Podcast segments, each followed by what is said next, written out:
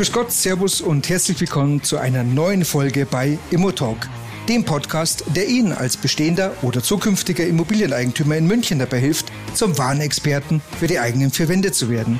Dafür öffnen wir auch heute wieder die Türen zur Information, die Ihnen ganz konkret und absolut verständlich dabei helfen, die besten Entscheidungen in Bezug auf Ihre Immobilie zu treffen.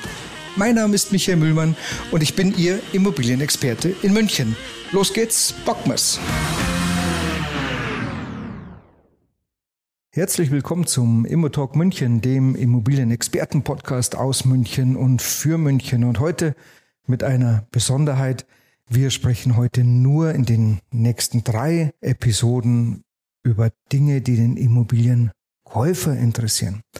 Wir als Ihr Immobilienmakler wissen aus nahezu unzähligen Immobilienprojekten, dass gerade Sie als Immobilienkäufer oder als Kaufinteressent ja sehr viele Fragen haben und oftmals in der sehr schwierigen Situation sind, von außen kommende Informationen selbst nur schlecht oder auch gar nicht einschätzen zu können. Und was auch nicht besonders verwunderlich ist, denn wenn man noch nie eine Immobilie gekauft hat, der Mensch, äh, woher soll man denn wissen, auf, auf was muss ich achten? Und ja, dann hat man so seine Ratgeber, nämlich vielleicht einen Freund oder einen Bekannten, der hat schon mal eine Immobilie gekauft und gibt dann so seine Erfahrungen weiter. Oder vielleicht auch der Banker des Vertrauens, den man so hat und dann hört man auf den oder ja, wen auch immer, vielleicht ein Immobilienmakler oder man kennt sogar einen, der, der schon mal was äh, verkauft oder gekauft hat. Also das sind die Dinge, da geht man drauf, da hört man rein und naja, lassen Sie mich so ausdrücken, oftmals sind die richtigen und die wichtigen Informationen nicht verfügbar oder müssten letztlich teuer erkauft werden. Meiner Meinung nach soll sich das ändern und genau deswegen gibt es diesen Podcast zu diesem Thema für Sie als Immobilienkäufer, um Ihnen ja in den nächsten drei Episoden vernünftige, entscheidende Informationen rund um Ihren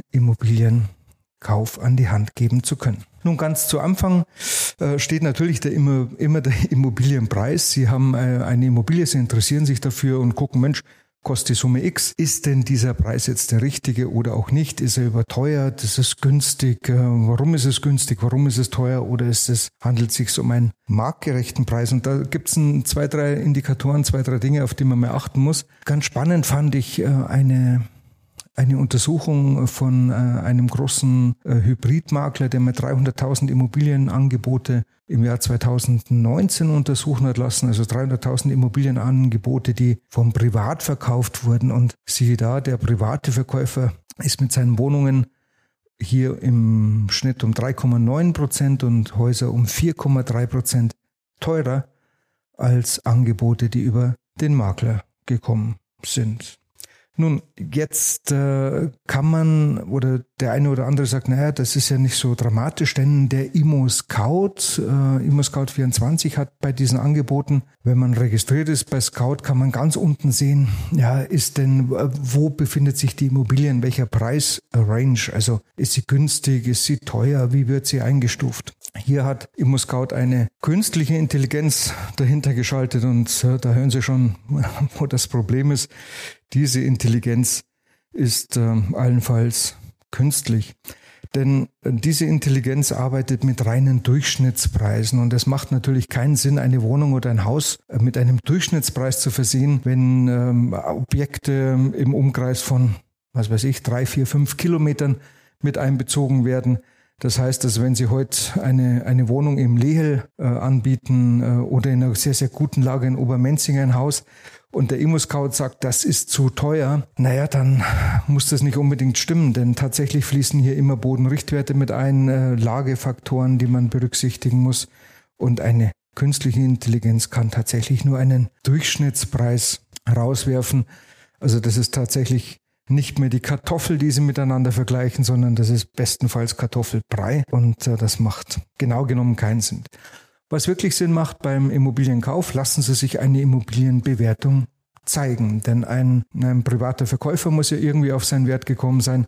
Aber auch ein Immobilienmakler hat im Normalfall eine Immobilienbewertung durchgeführt und äh, wir zum Beispiel haben überhaupt keinen Schmerz, eine Immobilienbewertung Ihnen zu zeigen und an die Hand zu geben. Denn damit können Sie schon mal den Preis nachvollziehen, der hier aufgerufen worden ist und im Übrigen Ihr Banker auch. Denn Ihr Banker wird im, im Zweifel, wenn er die Immobilie finanzieren will, wird er sagen, haben wir eine Immobilienbewertung und wenn da eine vorliegt, die er auch nachvollziehen kann, dann geht's in der Regel auch sehr, sehr schnell, dass Sie dann auch die Finanzierung bekommen. Das heißt tatsächlich im Umkehrschluss, wir nehmen keine Objekte an, äh, wir nehmen keine Objekte in den Verkauf rein, wo es um Wunschpreise der Immobilienverkäufer geht.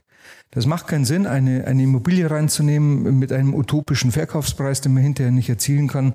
Und äh, ich weiß, dass es das gibt. Wir machen es nicht. Sie sollen bei uns die Sicherheit haben, das, was wir anbieten, ist äh, ordentlich sauber im Sinne des Baugesetzbuches kalkuliert und gerechnet worden und eben machen da absolut kein Versteckspiel aus diesem Wert, wie er denn zusammengekommen ist. Ganz wichtig beim Immobilienkauf ist, ist der nächste Punkt, also neben dem Preis, die Unterlagen. Sind denn für diese Immobilie sämtliche Unterlagen äh, zur Verfügung? Und damit meine ich nicht nur einen Grundriss, wo man sieht, handelt es sich um eine Zwei- oder Dreizimmerwohnung, sondern es geht ein Stück weiter. Also wie sieht's denn aus mit dieser Wohnung oder dem Haus, das Sie da kaufen wollen? Hier steht oftmals drin, diese Wohnung hat beispielsweise 80 Quadratmeter. Und tatsächlich, wenn man die Unterlagen ankommt, guckt, ja, könnten es 80 sein, könnten aber auch 76 sein oder 84. Wie viel sind es denn nun? Die Problematik liegt daran, dass sehr viele Leute es scheuen, ihre Wohnung ordentlich vermessen zu lassen und sich auf Daten äh, berufen, die einfach 20, 30, 60 Jahre alt sind. Und da hatten wir unterschiedliche Normen, unterschiedliche DIN-Normen, DIN 277, DIN 283, dann gab es eine zweite BV. Wir äh, rechnen aber heute immer nach der, die Wohnfläche nach der Wohnflächenverordnung und gucken Sie, dass Sie so eine Berechnung haben, denn nur das gibt Ihnen Rechtssicherheit, wie groß denn das Objekt tatsächlich ist. Dann gibt es Dinge, die passieren sehr häufig. Von zehn Objekten, die wir im Verkauf haben, äh, stimmt bei neun Objekten tatsächlich irgendwas nicht.